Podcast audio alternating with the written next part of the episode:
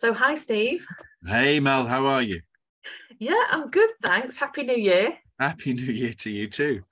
It feels like it's all gone in a real blip, actually. Um, with well, even though everything was slow with me this year, it just feels like it's passed in a blip. How was yours? Um, has it has it been and gone already? the last year for me is just gone in such a flash. Um, I sort of remember um, we were talking about whether to put the tree up, and and it's still up and other people have taken theirs down. So i've sort of lost all sort of perceptions of time at the moment because it's you, know, you never know where the bins are going to be emptied the trees coming up coming down. I've got no idea at the moment. But yeah it was all right you know apart from uh, we had uh, one of our family members uh, my other half's mum she was been in hospital all over christmas and new year. So oh. um, yeah. Yeah so it's but she's okay yeah but it's that mix sorry to hear that but sometimes it's that mix isn't it of um challenging difficult things because you've got close family members and you worry about them as well mm, as mm-hmm. you know we're celebrating and moving towards the new year. And i don't know about you i do love new year's. I don't like so much moving into the october november months but um i think that sort of takes us nicely really is that as part of the new series that i'm doing of bridging psychology and spirituality is really um starting to look at in a deeper way our health and well-being but primarily well-being which can encompass mental health it can encompass health as you know. Um, and part of that is really looking at um, different types of practice holistic practice different uh, ways that people work that support people. So we met um, i think about 2011 um, through Meetup, which was quite new mm. back then, wasn't it? Um, it was, yeah. That we, there was a, somebody put together a group, um, a social group, and on Meetup, and I just happened to sort of come across it. I can't even remember how now. And uh, I met you on a walk, and there was a few other people, and uh, we right. just started chatting because we had a lot in common with regards to you know the different therapeutic aspects of stuff. Yeah, so that was probably about 2011. Yeah, That's, yeah, yeah and i know i, I did go on to uh, run a meetup group and i think um you know all throughout my life and i think when we spoke as well is uh, i've always been mindful about not only the work that i do but how do i support myself and my own well-being and uh, continue to support people because it's a balance isn't it? And i i think meetup for me was a way of socializing after being quite a- academic and mm. looking after the kids and it was great to meet like-minded people so mm-hmm. i think for the first you know um few minutes 10 minutes whatever it takes it'd be really good to find out a bit about uh, you and your background and what led you to do what you do because i know you do a range of different modalities and anyone who's listening today um, it'd be great to have you back on again because I think you cover so much and they're all quite distinct and different. And what I'd like people to hear about is your journey, what what gets us thinking about the work that we do, but also uh, people that you come into contact with and the difference in those approaches and what you've noticed because I'm I'm trained in uh, several psychotherapeutic approaches and some are great with some people and and and others are great with some people and i haven't got a particular one but i know from the research different things mm. um, uh, can work better say like with anxiety depression things like that so that being said um, welcome steve and tell us a little bit about you your journey and what you've been up to. Um, so i've been um, a therapist pretty much full time since the very very early 2000s 2001 2002 something like that.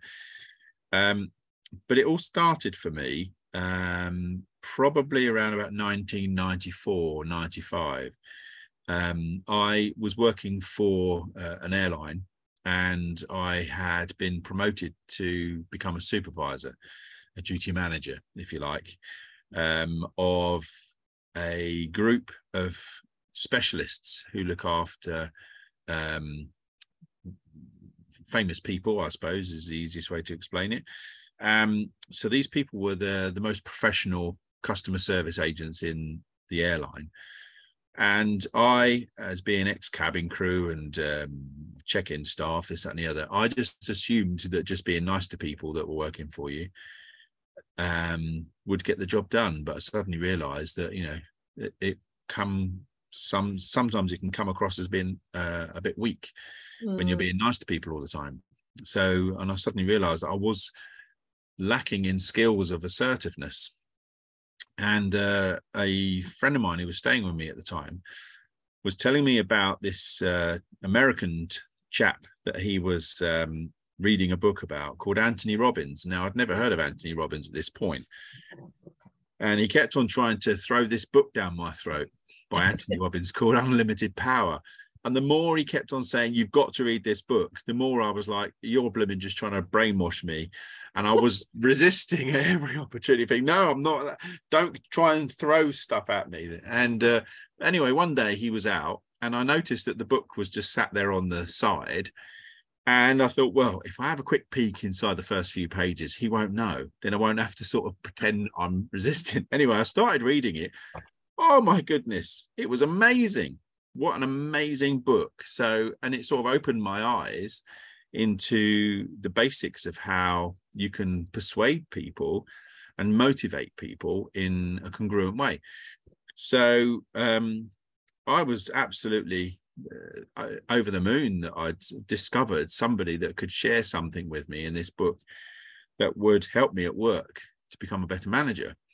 So um, it turned out uh, that one of my friends was also going on an Anthony Robbins um, course, face to face one. Um, I don't know if it was, it might have been at Wembley or the NEC, but anyway, in 1995, it was called um, Unleash the Power Within Weekend.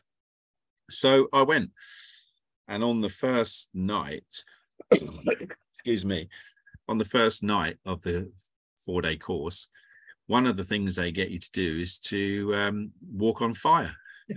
2000 degree hot burning coals barefoot. And because uh, friends of mine had done it the year before, and they all said it was just fantastic, this, that, and the other. I thought, right, I'll be doing this. And uh, I turned up and and then I noticed um, about 15 minutes before we were about to go out, there were, I mean, there were thousands of people at this event. And uh, about 15 minutes before we were due to go out, and he kept on saying, okay, right, we're getting ready to go out. And I suddenly realized I was terrified that I, I was going to trip over go up in a ball of flame and die a horrible, painful death. You know, it was so vivid in my head. I've, yeah. I was thinking myself, what the heck am I trying to do? Walk on fire? Am I mad? and um, but this is the power of Anthony Robbins. He said at the time, he said, uh, ladies and gentlemen, just need some quiet. My assistants are individuals here in the group and those three individuals look like they're having a bit of a problem and they look like they're a bit worried. And he said, I just want to talk to those three. I thought, well, I'm definitely one of them. so I, I, was all ears thinking, right, I need to listen to what he's got to say. Knowing what he's said mm-hmm. then, now I realize it was probably only three people that didn't have a problem with it. I think that thousands of people did. But I just assumed I was one of the only three people that had a problem with it. And he said, look, you know, firstly, you don't have to do anything you don't want to do. And I thought, oh, relief. I don't have to do it if I don't want to. He said, however, what I'd like to offer you is the opportunity to help the other people around you. And uh, to do that, if you want to, is to take your shoes and socks off, roll your trouser legs up, and just pretend to the people around you that you're going to do it. And that way, you won't be putting them off if they're wavering. I thought, I can do that. I can do that because I like helping people. So that was it. Shoes and socks were off, trouser legs rolled up. And I thought, right, I'm just going to pretend to everybody that I'm going to do it because I know I don't have to do it. So, uh, but I can pretend that I'm going to do it because I know that's going to be helpful. So I went along with everything. You know, he was saying, you know, we have to walk along in all together. We have to walk in time and we have to have our eyes above the horizon level and we have to be, keep chanting cool, wet moss, cool, wet moss cool wet moss. So we were all walking along, all in line like soldiers. We are all walking in time saying cool wet moss. And I kept on geeing everyone else up. Come on, we're going to do this. You're going to be brilliant. Come on. Got out to where the queue was. And uh, I could feel from about 20 feet away, even 100 feet away, really, I could feel this wave of heat like the sun. It was that hot this 2000 degrees was like nearly making my skin blister on my face. It was so hot. But I thought, it doesn't matter. because I know these people want to do it and I'm just helping them. I'm not going to put them off because if wow. I put them off, I might cause them harm. So I was desperate not to cause them harm. I was desperate to make sure they had all the support they needed. So I kept on saying to them, come on, we can do this. Cool, wet moss. Got nearer and nearer to the front of the queue. And then there was one person in front of me and they tapped him on the shoulder and then he just started marching across and there were sparks flying up from his feet and i thought blimey that looks hot. Cool wet moss cool wet moss. And all of a sudden they tapped me on the shoulder and in my head i'm thinking right i'm turning that way and walking off. I don't want to do it. But my body just went straight across. I was oh, walking wow. across. I was halfway across the fire and all of a sudden i went go away moss go away moss. Got to the other side and i thought how did that work my feet didn't catch fire and then when we went back in he said i just want to say I haven't really taught you how to walk on fire. He said, teaching you how to walk on fire is very easy. What I've taught you is how to do something you thought was absolutely impossible. Absolutely impossible. Wow. Thought, oh my goodness. And he said, Now, what other things in your life which are nowhere near as difficult to do as what you've just done? How else can you transform your life by thinking those things are now possible? And I thought, like he said, you know, if you wanted to ask a raise or ask somebody out on a date, and I thought, oh my goodness, yeah, I can wow. do anything. So that was a really good metaphor, a physical um, metaphor for how you sort of look at all sorts of obstacles as being impossible, but actually they're really not, like wow. walking on fire. So, excuse me, yeah. So it was an amazing weekend, and that, if you like, transformed my whole life because he said um, the tools and techniques um, that I'm sharing with you this weekend were um, they come from a technique called neuro linguistic programming. Yeah. And um, so, of course, from that point onwards, that was the beginning of my journey, really. And I went off and did all the NLP courses that I could find, you know, foundation courses, practitioner courses, master practitioner courses, even trainer, NLP trainer courses. Wow. And um, it sort of gave me a set of tools that enabled me all the while whilst I was working for the airline to become a much better manager. Right. Becoming more adaptable, becoming more flexible, but becoming more assertive with it and far more respected. And I kept getting promoted at work. So it was obviously proof was in the pudding. So that's pretty much how it all started.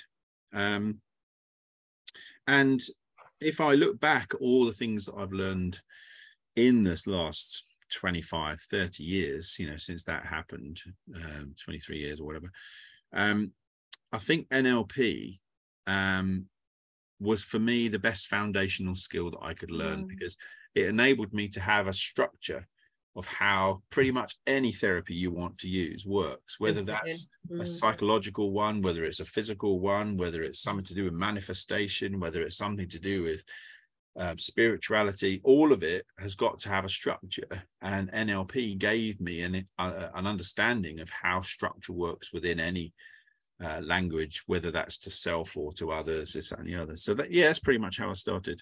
So just winding back a little bit after that amazing moment that you had, which must have been fairly mind blowing at the time, and you know you leave there approaching your whole life in a different way. Mm. Um, you talked about how it had really made a difference at work.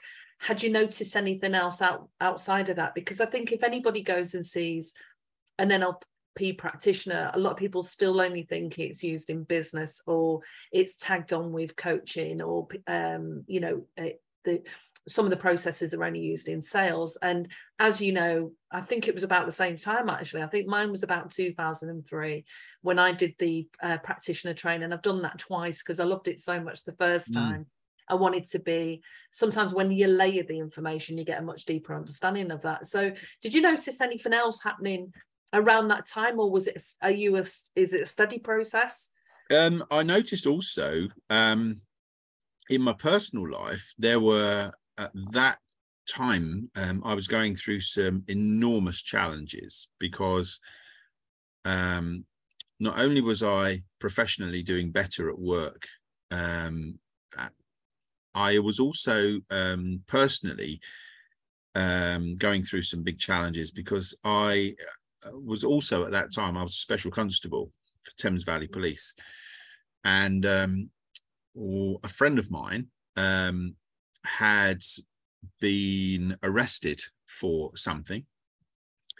And he just uh, put two and two together and assumed because I was a special constable and he'd been arrested that I had something to do with it, mm. which wasn't the case at all.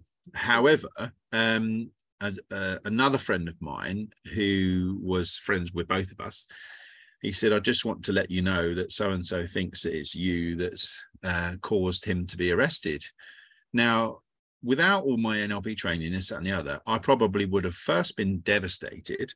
Um, and secondly. I would have probably been protesting my innocence and possibly even getting upset and annoyed about it and all those things. Whereas th- on this occasion, when he said that, although it was a big shock to me because I, I had nothing to do with, you know, it was it purely was a coincidence that that he'd been arrested for what he had been arrested for, um, totally separately um, to me being a special constable. And um, but the very first thing I thought was, well, I can understand why he thinks it's me.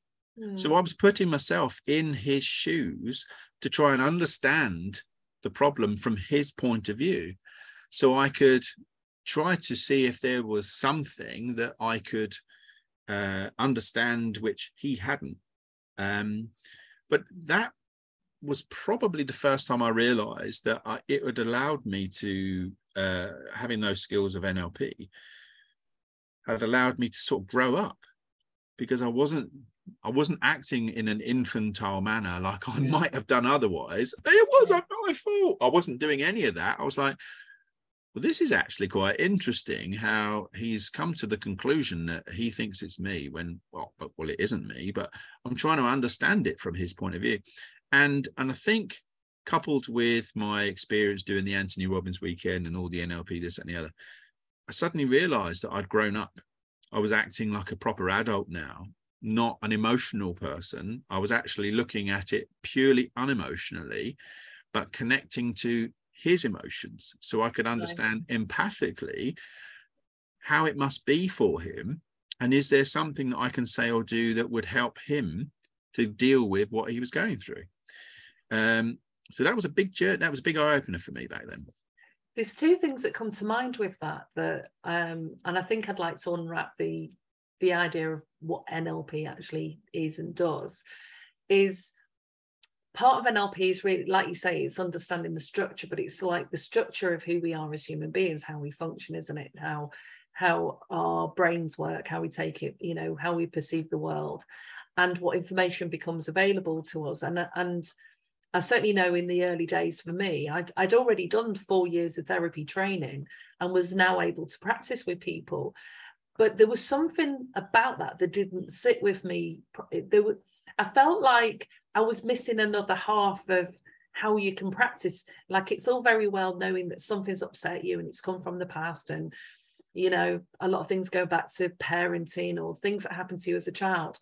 But then I kept on thinking, well, so what? And with the NLP, it was, and as you were talking, it, it it reminded me of, of the phrase the map is not the territory mm-hmm. and that and that was something that we were taught really early on in nlp and I've got my map and way of looking at the world. And the way that we look at the world often is actually outside of our conscious awareness. We just do what we do until we come up against an, uh, an obstacle and um, and then we are really got to sit down and either blame other people or, or look internally or step out of that, as you say, step mm. into the adult, which then reminded me of Eric Berne's model, parent, adult, child. Mm-hmm. And often when we go into stressful modes, we go back to that child who whose needs haven't been met or um, or there's something that you know has been activated that was similar to something else before because that could have been a pattern for you. But what's what was fascinating with nlp that really blew my mind for the first year was every process i did what i learned and how to work with somebody in a sort of coaching facilitated therapeutic engagement, you know, an hour with somebody, was how quickly someone could shift beyond what they were able to comprehend. You could see the, the physiological changes, mm. you could see a, you hear a difference in the way that they spoke and that's why it was interesting to say what what did you notice because when we were working with clients they could come in and say this is my problem that's my problem that's my problem and and i think um the founders of NLP used to say, well, someone tells you what the problem is, you kind of know what the solution is, you kind of know what you're working with. And it's how something's like 180 degree turnaround can have you have a huge impact. And yours was really quite fast, wasn't it? To go from reacting as a child to then responding and sitting back and not getting caught in the emotions, in getting overwhelmed or having to really do a process on yourself, was just really being able to go, okay, what's their map of the world look like? Mm-hmm. And wonder how they me, For me, it was, I think the, the probably one of the things that made the biggest difference in the shortest time was the art of rapport mm. where you basically build rapport with somebody else good bad or indifferent you know that could be somebody who is in a sad situation or an angry situation or a loving situation and and i was trying to build rapport with this other person even though he wasn't there i was trying yeah. to understand rapportfully what must what must his map of the world be like what must it be like for him and how is he coming to that conclusion and is there some information that i can give him mm. that would um, be helpful to him um, which I, I, you know even now when I, and it took funnily enough it took nearly 10 years after um, this guy thought that it was me that had contributed to his um, situation, it took 10 years before he realized who the, the real person was. Wow. It wasn't, and then, you know, it wasn't, he knows it wasn't me in any way, shape, or form. But it took 10 years for him to realize that. And and it was quite an eye-opener to to not feel smug because I wasn't sort of thinking, see, I told you it was a case of, well, I knew all the time it wasn't me. Yeah. But I felt sorry for him because um, I knew that whilst his attention was focused on me, the person who really had caused his problem, or should I say, um, contributed to him being arrested, was still in his close circle of friends, and he had wow. no idea who it was. And I felt sorry for him that he was trusting somebody who was stabbing him in the back. And um, of course, yeah. none of you know, I didn't know who it was, you know, so um, you know, I couldn't help him by telling him that but I just did. I, I noticed that you know it, here I am being accused of something, and here I am feeling sorry for him. so, but there's so many things on a therapeutic level in that you know that if a client comes to you and they say they've been accused of something and they haven't done it, like you say, you can spend your time trying to you know, rationalize, explain, give evidence, get caught in that scenario and really want that person to see in a different way. And I think mm-hmm. sometimes that's the crux of difficulties in relationships, isn't it? Is you want the person to see you in the way that they're not seeing you, the things that you're being accused uh, in, and whatever that is. And they can be patterns that people get stuck in. And mm. in a way, you was able to not climb out of a pan, just not connect with it, even if it had been there before. It was really about being able to step out of that um, in a very different way. And that's what I always loved about both the hypnotherapy that I learned and the NLP was how empowering that was because all of a sudden you it's very hard not to be responsible for yourself. Mm. At, at some point you have to go, okay, is all of the issues, so-called issues that I'm dealing with, um, related to me in the way that I uh, perceive the world? and mm. are people actors uh, in that process and how do i want to change the show you know and what it is is unfolding mm, mm. and simply does it cause me pain or does it cause me joy mm. you know and it's that bittersweet and how do i and then the third angle you know on a spiritual level is you you come out of that polarity completely and you just look at the world as it is and mm, 10 years is a long time isn't it and like you yeah, said yeah, yeah. yeah yeah, yeah, yeah. It, and it's interesting because you know the guy is a lovely guy. Eh, you know, um, it was just um, a horrible situation for him to be going through.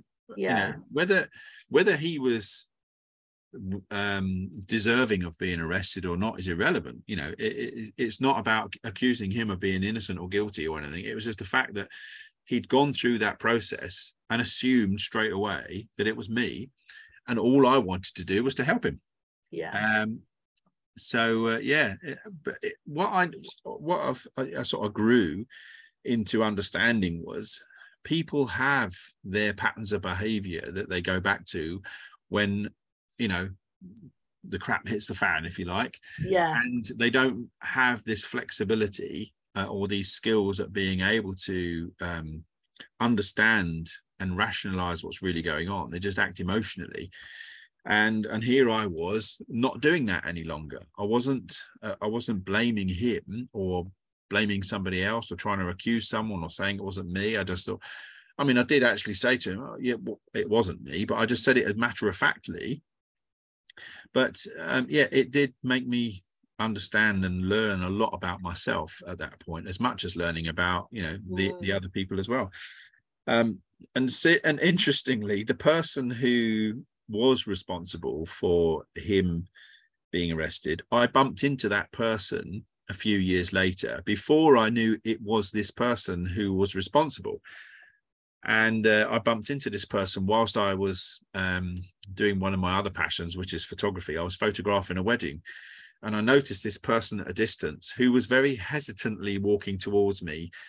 And this person said, "Oh, I, I, I didn't know whether to approach you because I didn't know whether you'd be angry at me." And I thought, "What would I be angry with you for?" I, I still not knowing that this person was the person Oh, that had, if you like, allowed me to be the person to take the blame. But um, yeah, it was fascinating that this person had such a guilty conscience that, that they thought that I was going to be angry with them. And I thought, I've got no idea what you're angry, why you think I'm angry at all. And um, So and it was- that's the process of detachment in a way, isn't it? You know, you yeah, didn't- you didn't get caught the right into word, it. definitely. Yeah. Yeah i wasn't buying into it you know i wasn't carrying the label of being this that or the other i Mm, was just like yeah. yeah no if you've got an issue then that's your issue you know how can i help you with it sort of thing um so yeah so that's how i, I think that nlp gave me a, a fantastic foundation to be able to be a better person for me to be happier in myself Mm, um, and it also gave me some really key skills professionally too. Um, and I didn't really ever use them from a sales point of view, but I, I suppose one of the things that you could say it helped with any sales that I may have had uh, some influence in was just my ability to connect with people. And of course, people buy things from people and I noticed, you know, uh, I had a uh, one of the I had a temporary job after I left the airline and before I became a therapist full time. Um, there was a very slight period of time in between whilst I was deciding what to do, and uh, so yeah, so I was one of these canvassers in the high street, um, and uh, I noticed that I was getting better results um, than some of the professional salespeople. And uh, some of these professional salespeople have been doing it for years couldn't understand why none of my um, deals fell through, even though they may have done a lot more deals, a lot more of theirs fell through, but hardly any of mine cancelled. And that's because I connected with these people and built rapport with them. So that it was bringing up a level of trust that the salespeople couldn't match, you know, because they were too salesy whereas I mm. was just being genuinely interested in is the product that I'm trying to introduce you to is it actually going to be of a benefit to you? If it's not, there's no point. And um, so I didn't have hardly any cancellations from that point of view. So I actually did better. So it can help in sales, not from a teach you how to um, bullshit your way through to make a sale, but actually just genuinely connect with somebody and see does this person require the product? Is it going to be a benefit to them? And if so, how can I help them to make the decision that's best for them? And um, and that is, I think, one of the key things that makes a salesperson a good salesperson. Yeah, it's that fine line of integrity, isn't it? You know, that if you've learned, and they can be very powerful tools that can help you build up rapport, get to know people really quickly, build up that connection. I Mm, think that's why in some circles NLP had a bit of a bad rap, really, is because they have been used. You can see some of the techniques being used in business now. I mean, I think mm. it's just part and parcel of some uh, training sessions. But when you um, use it as part of creating a therapeutic process, one of the things, if if you've ever come across uh, Quora, there's um, a lot of different spaces dedicated to people who've either are going to a particular therapy or all therapy. Is the one thing that anyone that's uh, I've worked uh, that's worked for me that works with clients or where I've worked with clients is looking for is they want to be heard. They want to mm. feel listened to. They want to feel validated and validated. And no matter what the issue is or what we call the problem, is it's the core components of what most human beings are looking for. Mm. And we've talked, you know, in in the past um, about there are lots of different approaches out there, but like I said to you, sometimes having sometimes only being a listening ear and validating and creating a space for somebody to feel safe and heard and share things that maybe they've not told with any anyone before is really important. However, some people do need a bit of a nudge. They've got to a place in their life where, as they say, if you keep doing the same thing, what is it? What's that phrase? You keep doing. If you uh, always do what you've always done, you always get what you've get always what got. you've always got. Yeah, and they get stuck and mm. they don't know uh, a way forward, and sometimes need to get beyond who they think they are because often we're a product of our conditioning, of our childhoods, of our mm uh, of what society said is okay for you as a man, as a woman, as a child, as an adult. And so the process of learning that, like you say, in particular, can be really beneficial. I got so much out of it. And I, um, I, I worked in schools uh, initially. I worked with par- parents, but and often that was around the communication they had, vice versa, with the children. But I was working with a lot of teenagers, and you know, if you work as a counsellor and you go into school and you sit there and you're waiting for someone to talk, um, you're going to be sat there waiting a long time. Mm. So you need sometimes a range of tools that would just facilitate a dialogue so that they knew whatever they came out with, whatever they said was relevant or not relevant, you just mm. create, utilize some tools and utilize some tools to give them um, to take back into the classroom, to take back home because um, some of those young people, their family life was not going to change. So in a way, what you were doing was was skilling them up uh, to make them more resilient, to manage the circumstances they were in, and maybe not get attached, maybe not got drawn in, and not create these patterns, because mm, mm. that's when the patterns were either getting formulated or created even further. So um, mm. Because people, tend, people tend to have a problem when they feel that they've run out of choices of what yeah. behaviors they can use in a situation. Yeah. Um, yeah. you know, if you're giving them a few different tools, you're you're teaching them how to be flexible themselves when the need arises. Um, and it's you know, you run out of those options, that's when you've got a problem.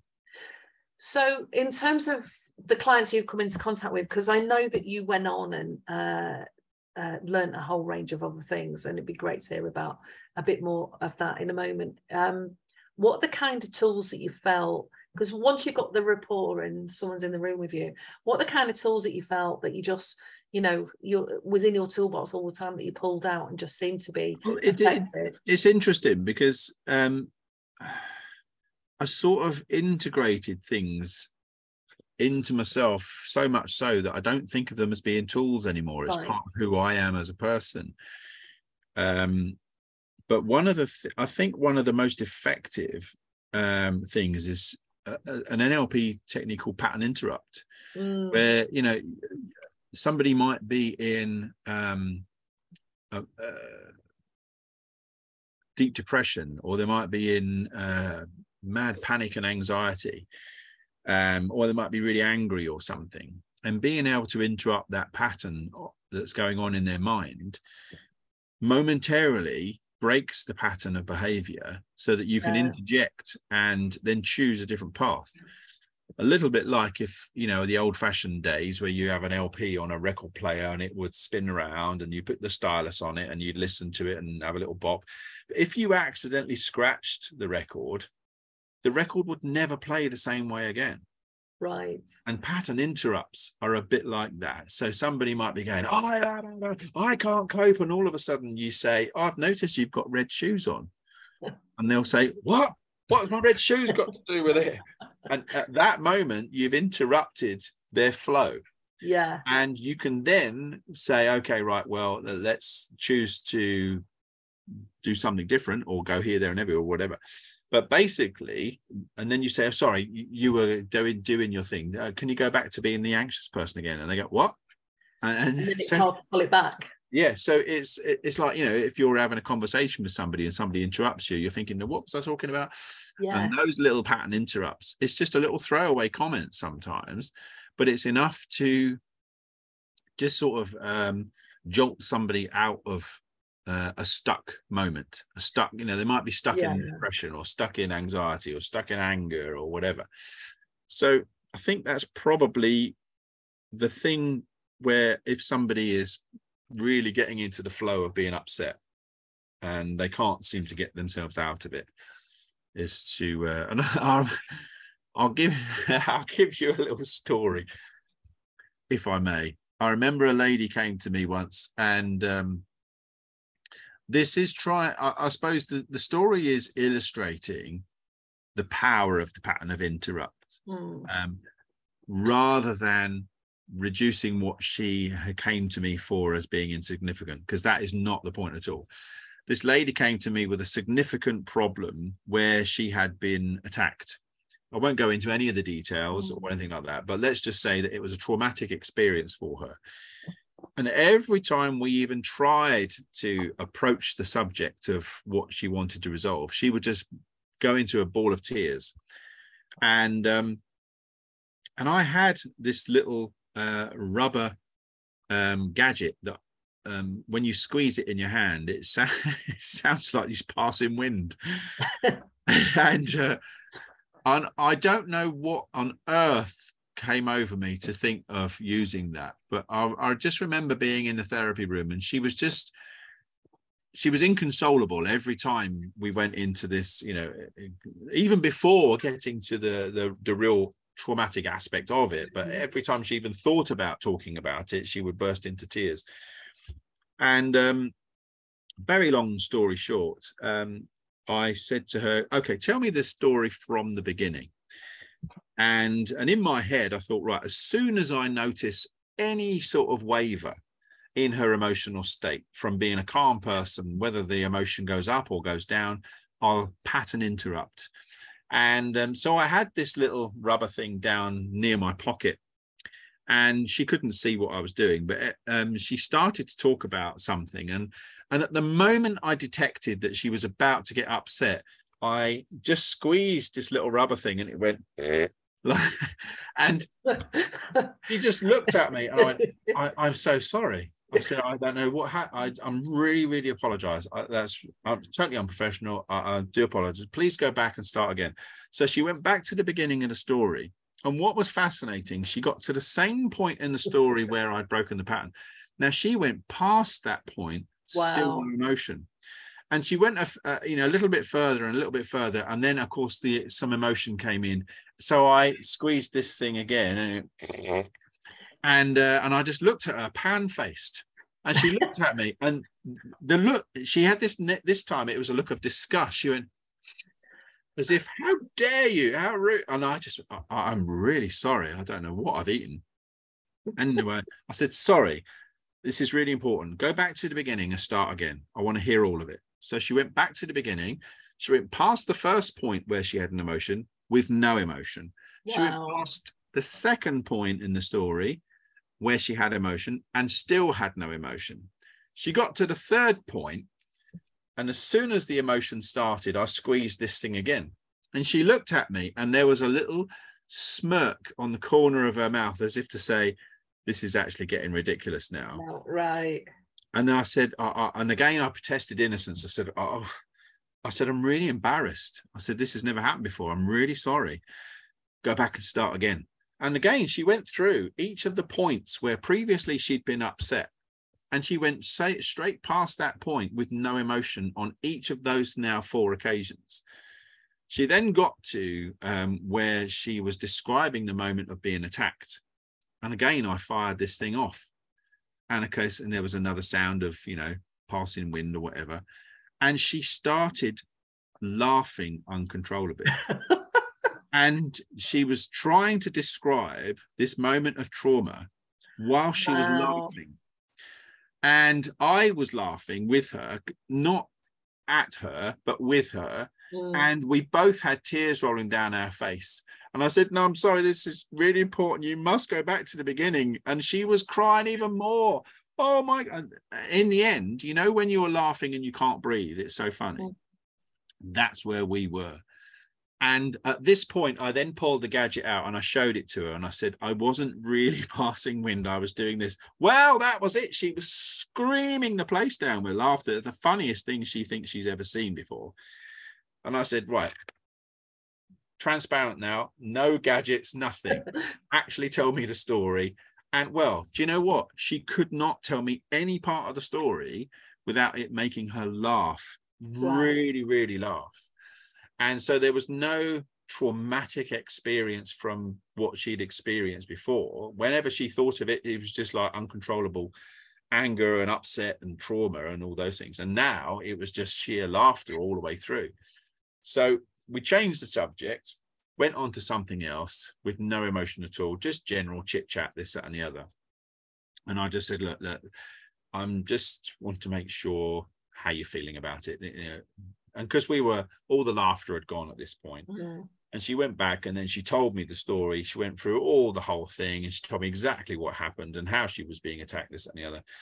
And she just said it all matter of factly. She said, Yeah, it's just one of those things that happened, you know. She goes, I feel nothing about it. She goes, It's a situation which obviously I wouldn't like to happen again. She said, But no, she goes, I don't feel any upset, no trauma, nothing. And I thought, all of that was purely down to the power of the pattern interrupt, nothing else. It was Absolutely. just interrupting a moment of uh, uncontrollable emotion by breaking that pattern yeah. And that was it. So there was no validation, there was nothing to say, yes, you deserve to this and the other. Now, I understand that some people might be listening to this afterwards and thinking, well, that was a bit of a risk and that was a bit unprofessional. It was a bit of a risk. and, and I have to say, that the, re- the reason that I did it was because I just sort of had a gut reaction. Right. on this occasion, she, because of the way that she'd been speaking up until we'd even started doing it, I realized she was stuck in a pattern of behavior. Yeah. And it was that pattern of behavior that I, as a therapist, needed to help her break. But you can't tell somebody to break it. You've got to actually break it without them being consciously aware of it. Yeah. And then explain it afterwards by all means. Yeah. So and I and I do remember um another example of something like that, where Tony Robbins himself was filmed um, talking to a guy that was suicidal. And this guy, he, he honestly wanted to end his life. And if he could have ended his life there and then, he would have done. And I remember Anthony Robbins just did a pattern interrupt with him. And it was, you know, and he did something which was totally unexpected. You know, he made fun of something that this guy was wearing and the guy was sort of you could see that there was this construct in his brain was just going what did you hang on a minute i'm supposed to, please feel sorry for me i want to die. And here you are making fun of something. Mm. and you could see that there was this disconnect in his he could not understand why are you talking about something about what i'm wearing? And all of a sudden that was just that moment was enough to open the door for Anthony Robbins to come in with a little bit of humor about something. And it just changed this guy's life. Now, maybe people might be thinking, you're trying to oversimplify something and take away mm. the importance of it. No, not at all. It was recognizing where somebody is stuck in a pattern of behavior and breaking it. And I think the key thing about um, any therapist is how flexible is that therapist? How flexible is that therapist eh, by enabling them, enabling your client to come out of a problem state? Yeah. Because when you're in a problem state, you can't fix the problem with a problem state. You've got to come out of it, even momentarily, to be able to see the wood for the trees. And that's all the pattern interrupt was doing at this point. And it wasn't something that I could plan in advance. You know, I wasn't thinking, oh, when this lady comes in and tells me about her trauma, I'm going to start farting. It wasn't, it wasn't something that I could think of in advance. It was just mm. my thinking on the fly, if you like. Mm. I was just mm. making it up as I went along. Because when you when you are trusting your own intuition that you have the tools, you have the rapport, just use them. Mm. And if for whatever reason, if I'd have gauged that her response was not what I was expecting or anything at all, it wouldn't have carried on. I wouldn't have carried on doing those things. So it wasn't, in some respects, as risky as what it actually would seem to somebody who doesn't know what they're doing. Um, yeah, I think there's two things I just wanted to highlight, Steve, because when I originally trained as a therapist, we were under the training model back then, and I think it's still the same for a lot of people. It's changing now that CBT has sort of taken a bit of a hold in the UK. Um, that people were expected to come and sit with you and you might work with them for six weeks 12 weeks 16 weeks the average back then that we were allowed to offer was 12 weeks and part of what never sat with me was that if one if somebody's in the mire and they're coming to you and they're in deep distress they're depressed they're anxious they feel like their life's fallen apart and you or you get the worried well which life's sort of okay but there's something that's going on that that bothers them they don't sleep or maybe they're drinking more is it didn't feel right to me to sit there and just witness somebody doing that. There, there is something about yes definitely hearing somebody building up rapport and and having integrity. There's also that aspects of all that training that you get, the toolbox, like you say, becomes integrated and it's there. And the wisdom is when you bring knowledge and, uh, and skills and experience all together so that your system knows maybe what will work on, on, on a deeper level with that client. And that's the thing about some of the approaches is transformation is possible. But I have managed clinicians over the last 15 years or even longer. And I've worked with a lot of clinicians. And they have a belief. And one of the things I used to say in, in my team, I had about six clinicians at this one particular time period. I said to them, if they're working with a client, we we would always do three sessions, getting to know you, finding out what's going on. But within the first session, it's it, what can they go away with today that will make them feel more hopeful, more empowered? Is it a tool? Is it a technique? Is it a book? What is it? They would come the second time to sort of review how the week's gone and how they've implemented some of the things they've tried. And they all my therapists all have di- uh, different background, but if the therapist wanted to carry on working with them because they hypothesize they've got X problem, this problem, that problem, I say, okay, so how many sessions do you think that will take? And one of the things I learned in NLP is our expectations of people is very powerful. And mm-hmm. if we expect that that person's going to be depressed and anxious for the rest of their life based on the information that they've got, that we're going to convey that. Now, it may not be that they stay there because might come across somebody else that challenges that thinking.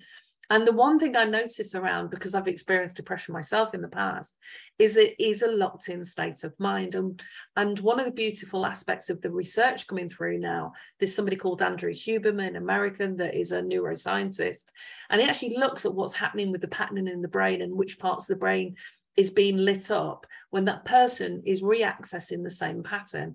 And depression and anxiety, or any of these states that are really powerful, are just patterns that have been walked down. It's that same street you walk down every day that's been mm. reaffirmed, reaffirmed, reaffirmed. And you're you're right, is sometimes people, if you said, you know, I've got this technique to try with you, um, and it may just turn things around and you walk out of here feeling great high proportion of people I come into contact with will probably look at you and go, "No, you're crazy. That won't happen." Mm. So in a way, you've you've got to do things intuitively, but as stealthily, because mm. the brain's not waiting for that thing to happen. It, the potential is there, and there are other clients that you can come into contact with that um, maybe there's a range of different things that are all connected and sometimes you've resolved one and it wasn't really about that you find out it's something else so there's quite, there's a lot of things at play that the expectations of the client when they seek support the expectations of the person who's trained in people and their capacity to grow and whether we look at people and certainly in the work that I've done for local authorities and NHS through an illness model a deficit model or a potential positive model. And at the moment, what we're seeing, and this is why I've, I've, sort of been talking about things in terms of bridging, what we're seeing is we've got the old model, which is there's something wrong with you that we need to fix, and I can fix it. I don't think you can fix it. And we've got the positive psychology, the wellness model, the the things that you can do for yourself on your own journey and how and that's around your core beliefs your ideas and your attitudes and and that's where NLP sort of goes deeper, doesn't it? It looks at that foundation of that. It's looking at the yeah, it's looking at the structure, not the sort of academic description of it. It's mm. functionally on a day-to-day basis. Um, how do you produce the result that you've got at the moment, and does it match what you want? So you know, even you know, down to you've just taken a slip uh, of your drink that you had in a glass there Mm-hmm. How did you know? You, you didn't think, oh, let's not analyze, you know, to the nth degree whether how do you know you were thirsty, this, that, and the other is. Yeah. How how did you actually get to that outcome? Is well, I was thirsty. Um, it got to the point where blah blah blah, and so you you sort of looking at the structure. Uh, well, that's the same with regards to being um, broken. You know, I'm depressed, I'm suicidal, this and the other. It is no different to making a decision to have a, gl- a glass of water than it is to jump off a bridge. Mm. It's just there's a structure of thinking processes that you go through. Now, it may well be that some people are just acting kinesthetically, so they're just noticing there's a difference in the, the way the body feels. Um, mm. Um, it might be an auditory thing where somebody is berating themselves. Um, well, whose voice is it that they're hearing? You know, are they berating themselves in their own voice? You know, what tone is it? Um, and if you can um, do something simply like just be aware of that and change that internal voice to something which has got a different tone to it, all of a sudden you get a different outcome. Mm. Um, so th- there's, there's lots of instant things that you can do, which a lot of people will think, is that it? Well, yeah, yeah, sometimes it is that it. You know, you don't have to go to therapy for 12 weeks or 12 months or this that, and the other sometimes you're only in and out in 12 minutes now i'm not i saying, think that was your rate wasn't it yours yeah. was usually one session usually i would see people for one session sometimes two um, because we'd figure out well well what do you want to be able to do that you can't at the moment yeah well i want to be able to talk about this without getting upset okay what how do you how do you get upset? And they said, What do you mean? How do you get upset? Well, how does it upset you? Well, and all of a sudden, I'm looking at that person's body language, their eye movements, their the skin color, their breathing rate. I'm looking at all of that as a package of behaviors or thought processes or structure of how somebody produces being upset. Mm. And it may well be that there is one tiny piece of information within that, which might be the way they listen to their own internal voice. Just change that. And all of a sudden, the whole structure of the whole upset thing can't be reproduced, just like you've scratched a record. So, just to let people know that clearly we've known each other a long time, and I don't know if you remember this, Steve, because I'm not sure I saw you after this, is that I came to you once for a hip, uh, I think it was hypnotherapy and NLP session because I had a fear of heights for years. And I was going, I was booking a, a, trip. I was going through France and Italy. And when I looked at the uh, trip itinerary that I wanted to do, that involved me going to the most beautiful place that in, in that whole, uh, you know, uh, trip itinerary. Um, but that meant driving on the edges of the cliffs around uh, the Amalfi Coast. So I thought, I know Steve, uh, I'm going to go and see him. And I came and had a session with you. Um, and I said, I'm not sure if it's going to wipe it away completely. I knew it was possible, but I'd had I did live with it for so long. And sometimes we do live with something for a long time until something comes in front of us mm. and we have to find either a way through it or transform that or uh, uh, uh, get rid of it completely. So I was open minded, and I think that was a thing, and I knew the power of this work. Um, and it was the first time I was going to go abroad on my own and travel from place to place. So I had all sorts of anxieties because I can be a really confident person, but there were I like a lot of people, I can have these fears that just pop up every time I think I'm going to take that uh, flight or I'm going to go this place, that place, staying in Airbnb. But the biggest one was around the uh, the trip around the Amalfi Coast because I knew what I wanted to take a tour as well. Anyway, so I went from uh, France and I went through different parts of uh, France, starting off in Nice, ended up in Italy, uh, Genoa, went to Rome, went to the Cinque Terre region, and uh, got to the Amalfi Coast and thought, right, I'm going to book a trip. I'd, I'd seen the buses that were taking that route around the Amalfi Coast. I thought, how on earth are they driving them? Because it looked like uh, it looked like the front of the bus would be over the edge all the time. So I chose to get a minibus and uh, got in there. And the moment I totally forgot that I might have had some issues with height until I was on the minibus, and I thought it's a bit too late now. But what was interesting is I was sat on the seat that looks over the edge, and I got quite far and I felt okay. But what started to happen is there was a woman who was uh, sat in front of me who started to make some very strange noises.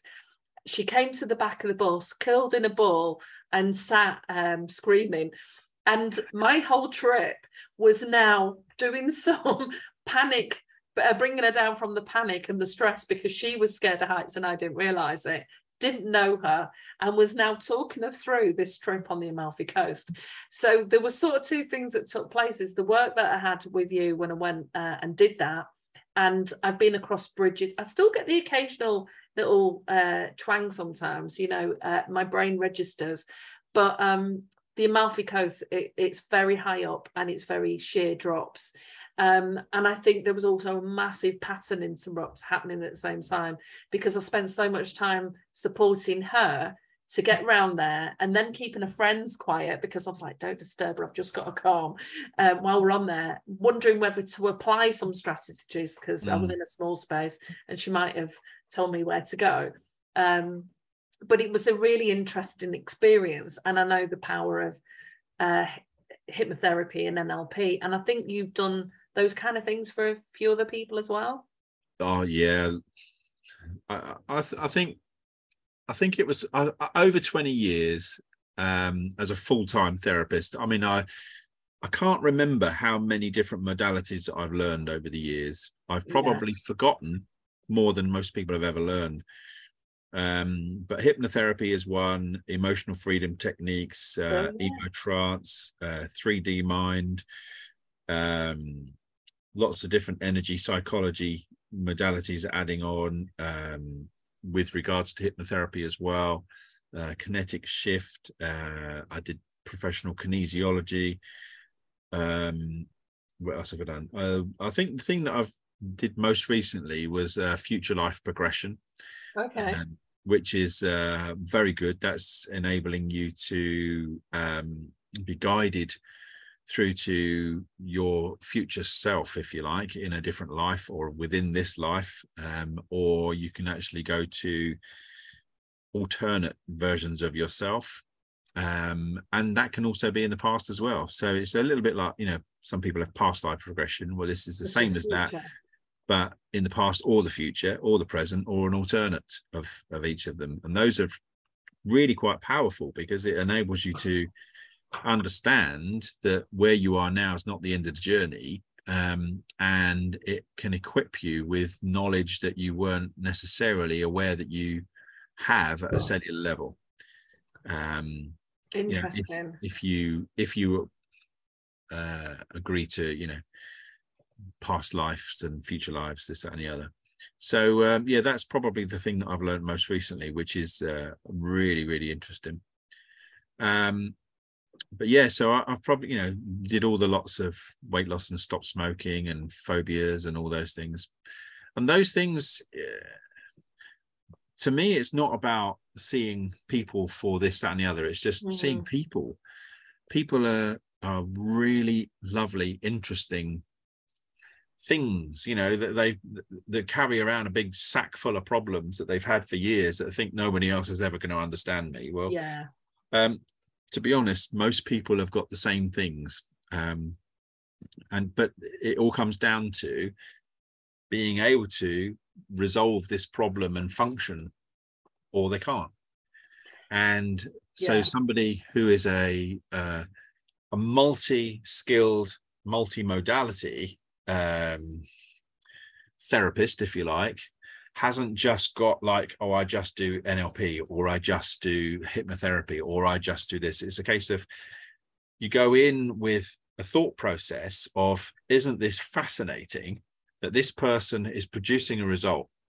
And we're going to see if together we can get that person to create a different result one that's more empowering for them and it doesn't matter what the problem is you know that could be something you know majorly traumatic you know that somebody has had some sort of post-traumatic stress in a Mm. war zone or it might just be that um, somebody frightened them bursting a crisp bag behind their ear when they were a child um, trauma is a very individual thing for every individual person and uh, us as therapists we're just there to facilitate change where possible so somebody feels more equipped to be able to deal with those situations in the, in their present.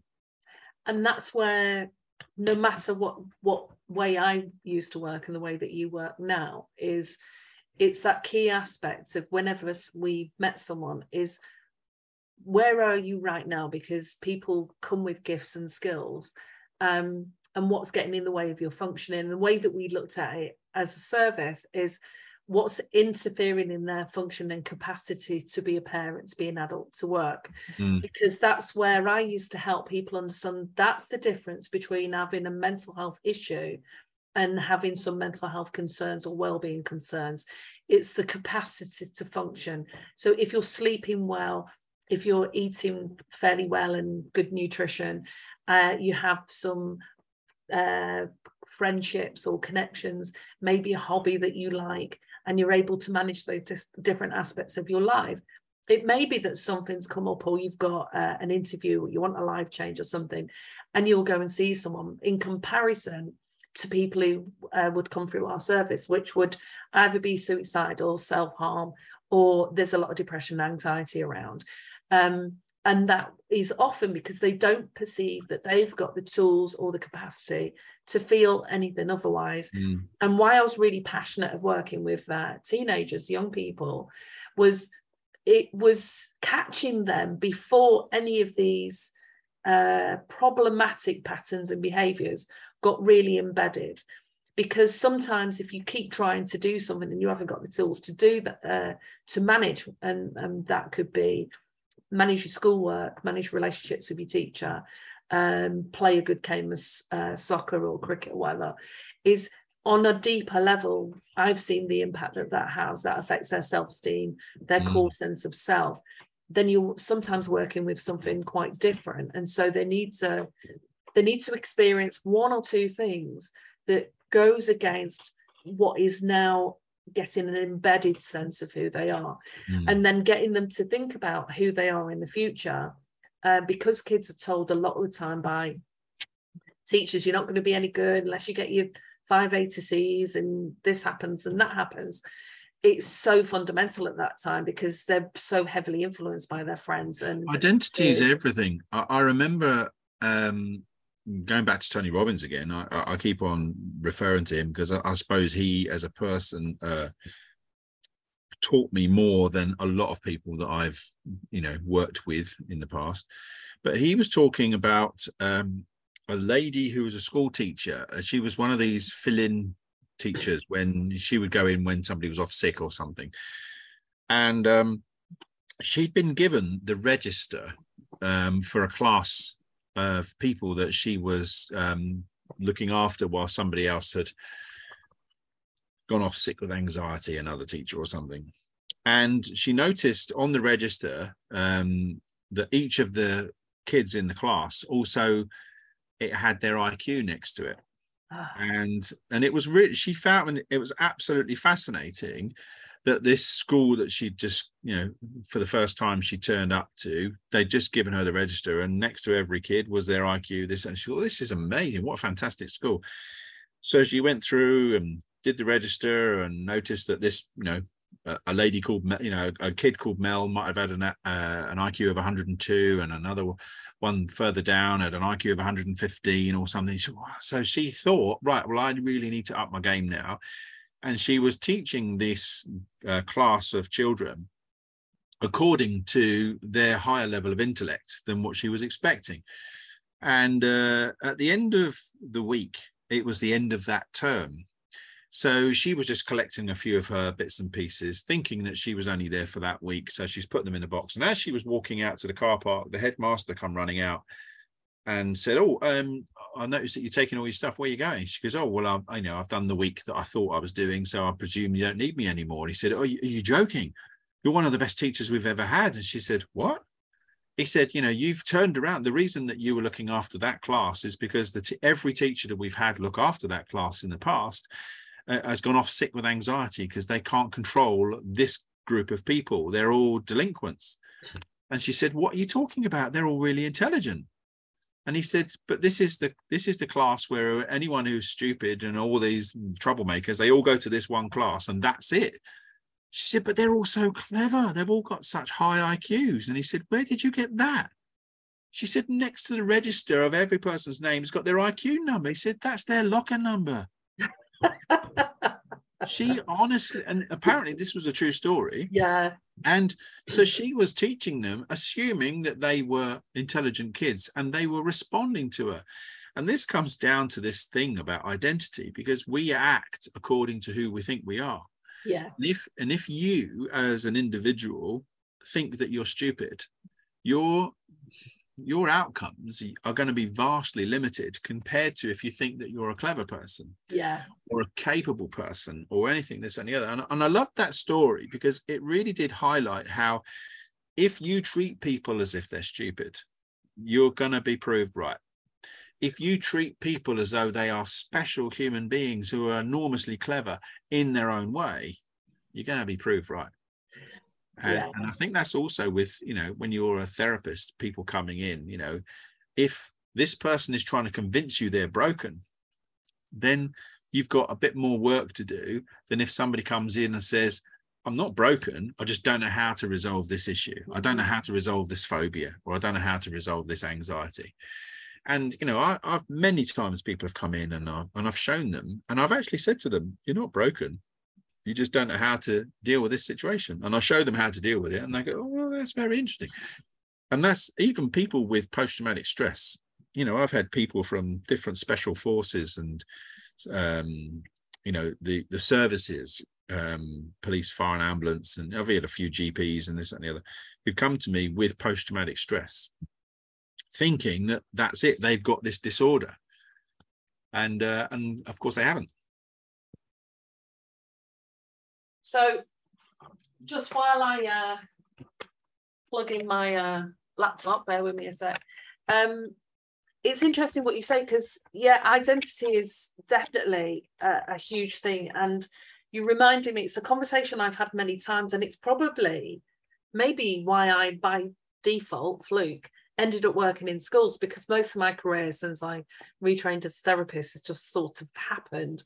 Um, but I was I got to about 14 at uh, secondary school. I was in school in Manchester and grew up in a poor working class family, single parent, and it was quite unusual at the time. Um, so I'm talking about sort of early 80s when I was now a teenager in school. And for some reason, I got to about 14, but I think I was like a lot of kids in working class families where education was viewed a little bit differently. Um, I got a bit uh, disenchanted and I struggled in some of the lessons. And I could feel that I was struggling. I started to get this sense of just not being able to make sense of what the teacher was saying. And I did approach the teacher a few times, but quite quickly worked out that they weren't interested. So I did what a lot of kids did at that time anyway. I barely went to school between 14 and 16. I've still got my school reports and I was an A star student. But I had this perception that I was stupid and I couldn't do stuff. Mm. And because I couldn't understand what was going on, I could see what was going on around me, and I just got stuck in that. And it, I mean, it it marred me to some degree because I, I mean, I've always I, in my career I got into jobs that actually the subjects that I loved at school, and I did go to the subjects with the teachers that I liked. So I I, I came out with uh, three CSEs at the time. But as I got into this world um, and retrained, and it was about the same time as you, I think I was halfway through the training in uh, 97, uh, came out with the qualification in 99 is through that training I realized a lot about myself and and when I went into school I think I went in knowing that my perception about myself was clearly wrong. I'd managed to get through a course and actually ended up writing really good essays and and went on to do an MA and surprised myself in the process and I think that was the thing that I found quite sad is that there is a lot of people walking around with this idea of who they think they are what they're capable or not capable of doing or that they're stupid and they, you know and so many people I've come into contact with have that uh, idea about themselves and it's just not true and mm. sometimes like you say it's quite it can be more of a challenge to work with somebody like that because by the time and in particular in the mental health field and the colleague and I talk about this quite a lot she's now working in uh, adult mental health back in secondary care which is with clients have been known a long time. And because doctors and psychiatrists and they've not responded to treatment and this hasn't worked and that hasn't worked, they've now got this identity that they are just someone who's got mental illness mm-hmm. and they won't mm-hmm. really ever function in society again. Mm-hmm. And, and I've seen some of the work that she does and one or two meetings with her because she's sometimes it's just something about the person you come into contact with that you can just transform in their presence and we're going a bit deep here but mm you know outside of the models this there's a spiritual connection that is taking place in the room. And and i remember um, reading about carl rogers at the time who was the force in the therapeutic movement from the 60s 70s and 80s and he at that time was talking about mirror neurons you know that you get a client who comes into mm the room and you may match them to start with but then what you're doing is in NLP terms if you're matching mirroring and then you're leading you're moving them to the new land almost that maybe the brain can't comprehend but if they allow themselves just be a little bit open and receptive if they feel okay in that in that session with that person like what you're saying you build up that trust and that rapport there's so many wonderful beautiful magical things that can happen. And and that's partly why i've wanted to have conversations with different practitioners because this work's going on all the time. Mm. and i've had one foot in that world and one foot in the nhs and uh, local authority world where there's a limit a, a limited um, level of support available if you haven't got the financial means. And you have to take whatever, if you're lucky, is on offer. It's a postcode lottery.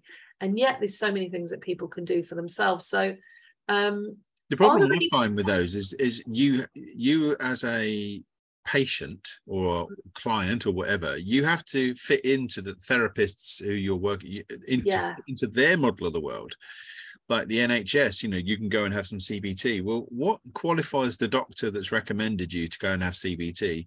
What qualifies that doctor to know that only CBT can help you? The only thing, yeah. And, and you think it, it's very limited and very frustrating um, for people to have to go along and, and go and see a therapist, which they're not going to be suited for that person possibly anyway. Yeah yeah. and um, and it's quite sad really you know especially when i've had gps come to see me i, I used to go to um, uh, wexham park hospital which um, there's an there's an element there of teaching that goes on with regards to doctors mm. and um, new registrars this and the other and I was invited on a number of occasions to go there to um, add to their teaching days for different therapies. You know, some you know, so they could be aware of.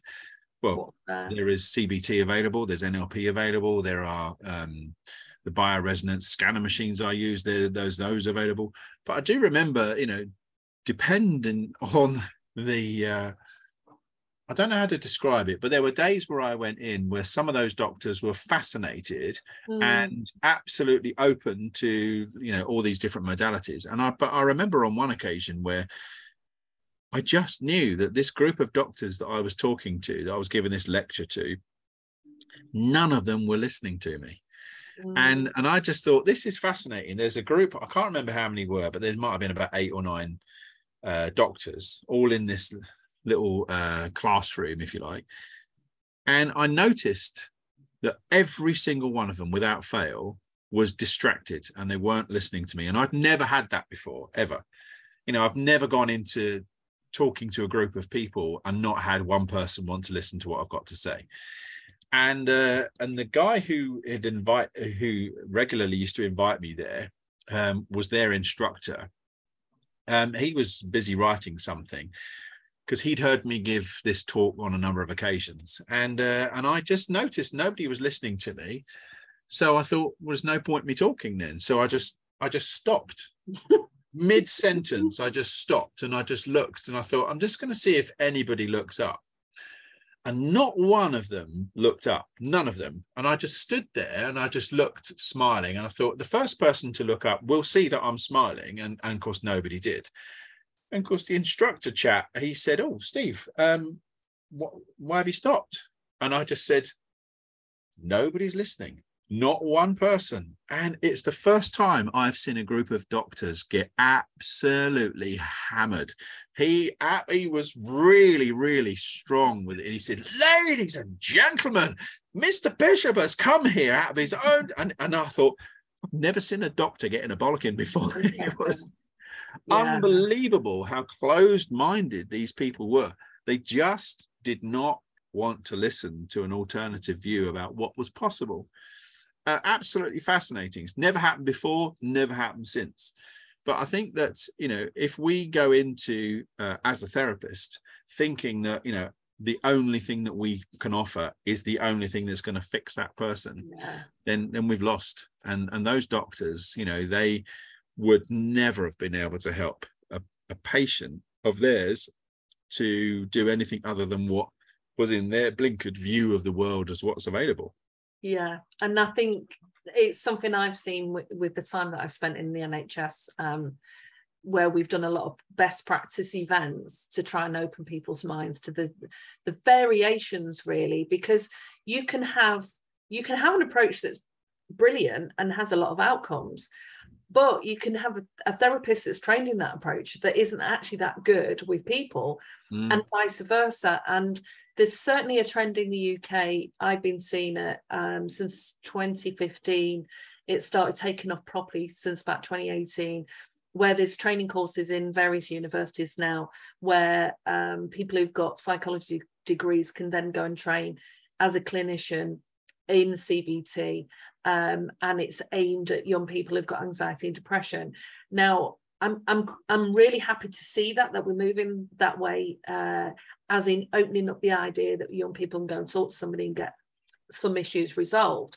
However, part of the findings already are that um, not all young people will respond to that way, uh, that prescriptive approach. Won't necessarily do the homework. It might not necessarily help.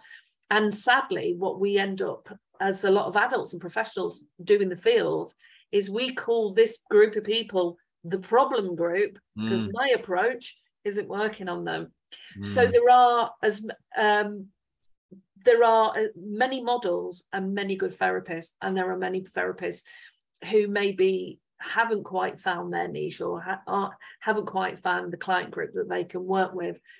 But one thing that I always encourage people to think about, going back to your point earlier, is it's about working out maybe what do you need right now and who do you think can help and tapping into your own intuition.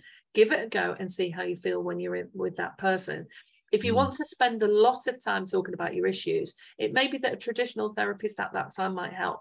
If you want to get some resolution to things that are disturbing you like ptsd like trauma like noise sensitivity um, or anything that any behavioral changes you want to make, then do you want to do that the faster way or do you want to do that in the mm. other way that may or may not work? Um, so is there any advice you could give to anybody that might be looking or anything that you're working on at the moment might that uh, people might like to find out more? Have you got a website that people can contact or any information anywhere? Well, my website is stevebishop.co.uk. There's some information on there about some of the different modalities that I use. But I think really it comes down to contacting me to find out whether I'm the right therapist for you because it may well be that you know what's on my website or knowing that I can do EFT or EmoTrance or hypnotherapy or FLP for you know future life program it may well be that I might have all the tools yeah. For some reason we're just not the right fit for each other.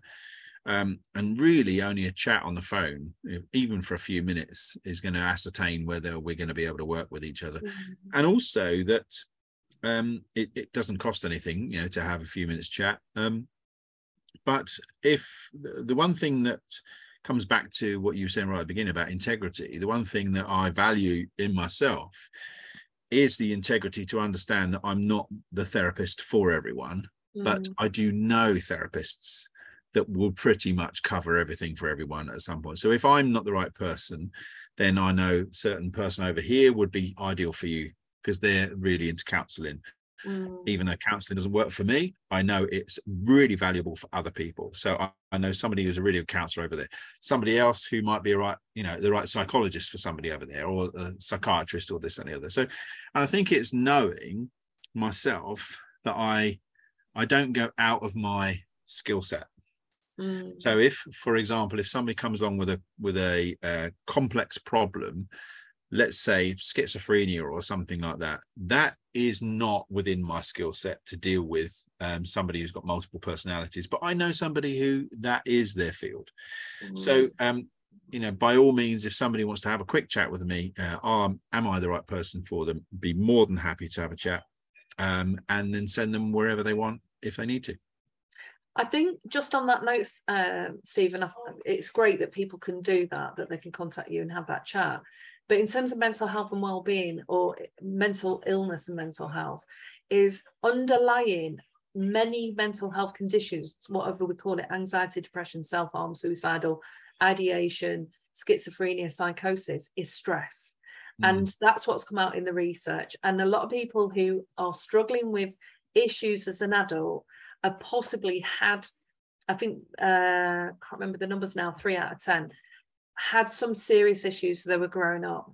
Um, had experienced what are called adverse life uh, life experiences, and that's where there's either been trauma in the family, drug and alcohol in the family, domestic abuse, violence, um, sexual abuse, um, really traumatized child childhoods, and we have discovered a lot more about trauma isn't just for veterans who have been on the field mm. trauma mm. is uh, is is a range of those experiences that people have had but when we're talking about adverse childhood experiences what we do what we're looking at is if you've got one or two you might be functioning okay in the world and you're managing your relationships and you you know you're doing the kind of things that you want people who've had several and also have a negative worldview have that inner voice that's really hypercritical have uh, poor self-esteem and identity may have like you say more things that they want to work on but fundamental to all of this is stress.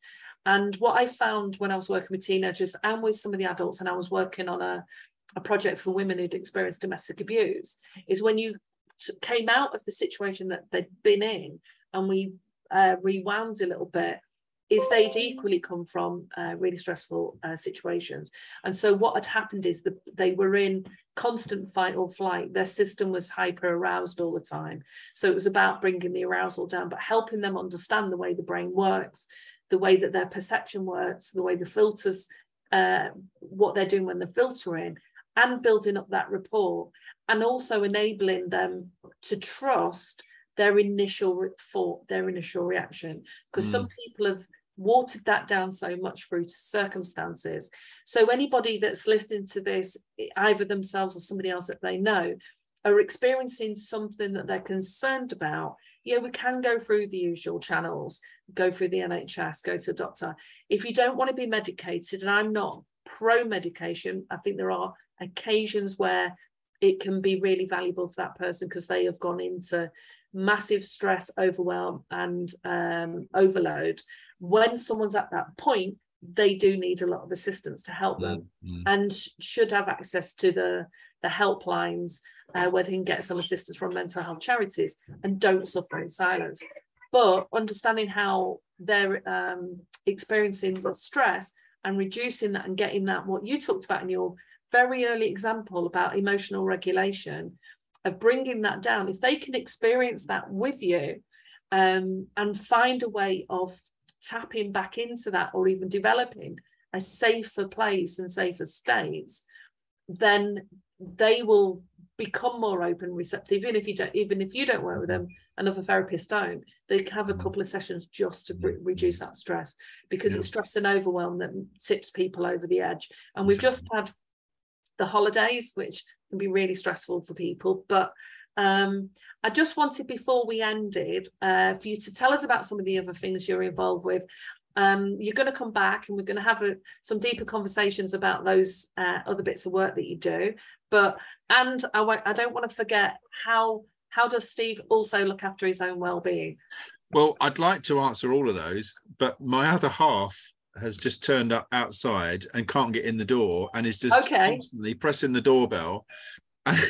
so you're talking about your own mental well-being. In you... my head, I'm thinking, stop ringing the bell. right, I'm going to put this on pause, and yeah. I'll see you in a moment. Okay. So, Steve, just as we were talking about stress and the impacts of that, you had something that you weren't expecting. And so your whole system went into stress and overwhelm. So, anyway, we were saying it, some of the different um, things that I do, um, which might be interesting for people, is the bioresonance scanning stuff that I do, which mm-hmm. can be done remotely. Um, scalar energies, um, all different sorts of frequencies, this, that, and the other. And those are things which can help people physically and emotionally, um, where it's not necessarily having to be face to face. So, you know, you don't have to be in the therapy room, so to speak. Mm. So, um, that's a big session chatting about that because there's a lot to it you yeah. know it, it, it scans people to be able to find out what sort of things are going on from a viral bacterial pathogenic all, all those sorts of things where you can understand what may be causing physical symptoms in somebody um, but also how the emotions can play a part in that as well mm-hmm. where you know your emotions can be giving you physical symptoms um, and where we can analyze your voice pattern and the analysis of that voice pattern will tell you which emotions are causing you a problem right now um, and then give you a set of uh, musical tones to listen to if you like uh, embedded in a in a, a, musical track. And those frequency tones um, can balance out where there is an imbalance within your body. So we can go into all of that sort of thing as well. It'd be really interesting to find out more about that because it, it sort of sounds similar. Um, you know, I, I, do a lot of sound healing, go to crystal sound baths, and this mm. about frequency and the influence of frequency on the body. So I look forward to that. And you were going to tell me about how does Steve look after his own well-being? Um, in a number of different ways. Firstly, to make sure that you're fully hydrated. Believe it or not, if you're dehydrated, um, any stress is going to be worse for you than if you're hydrated. You know, if you're dehydrated, you can have physical manifestations of ill health, like even just you know muscle fatigue, um, digestion issues, headaches, and all those things. And then you know those things themselves can add physically to what's going on emotionally and make you feel overwhelmed. Mm. So I think that you know the very the very basic thing that you can do is to make sure that you drink plenty of water every day, but the right water. Um, I make sure that my water is all filtered and it's all charged with the right energies um, so that the cells in your body can absorb that water um, and any trace minerals, the vitamins, or whatever it is that you're taking. Um, if you've got good quality water, then your body will absorb it far better than if it's just um, poor quality water or tap Yeah. water or whatever, depending on where you are living in the country or in the world. Um, and I also use my own um, scanning frequency machine. I use that on myself every single day to give me a snapshot, if you like, of my state of health physically and emotionally, so that I can um, take steps to avoid things that might be coming up. You know, it might be indicating that I've got some um, increased level of energy towards certain foods, and it can tell me where I might have some food allergies. Foods to avoid today, for example, you know, you may be a little bit overwhelmed with eating too much of something, and your body says, I need a bit of a rest from it. Um, so the scanning machine is able to give you a, a complete rundown of everything that your body is ingesting and um, cause and showing you where it's a cause for concern. You know, sometimes days, months, weeks, uh, or even years in advance of it causing you a problem. So uh, yeah, I use those pretty much every day. And was there a story about an ice cream van before we finish? well, when I um, uh, realized during the COVID era, uh, lockdowns, this and the other, that I missed seeing people because I used to see people face to face for therapy, this and the other. Mm. Um, that was my main preferred way of dealing with people. Um, I, I missed people, and and of course, when lockdown came along, it, it pretty much stopped all of that. So I thought I need to find some other way of connecting with people. Um, and one of the things that was still allowed was, um, you know, the service of or delivery of food. So an uncle uh, of mine had told me, oh, I don't know, 30 years ago, he said, if you ever want to be um, looking at a, successful business, then get yourself an ice cream van. So I, I bought a really, a lovely, beautiful ice cream van. Um, and uh, it enabled me to go out and about and see people. And of course, it was it was therapy for me because I was able to see people who were happy to see me. They were smiling again, you know, and I was providing them with little treats or ice creams, this or the other. And you and you could just see that people's face would light up. And I thought, yeah, do you know what? Sometimes you just need to see a smile. So yeah, that's my my little hobby business on the side. Is I've got lovely a beautiful ice cream van, which uh, I really enjoy and it goes to show doesn't it is that we can put a smile on people's faces in all sorts of ways.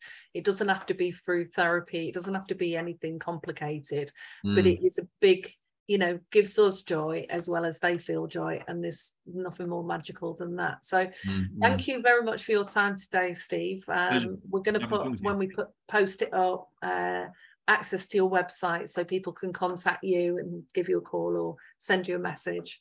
Brilliant Thanks a lot, Mel. All right. Thank you. See you.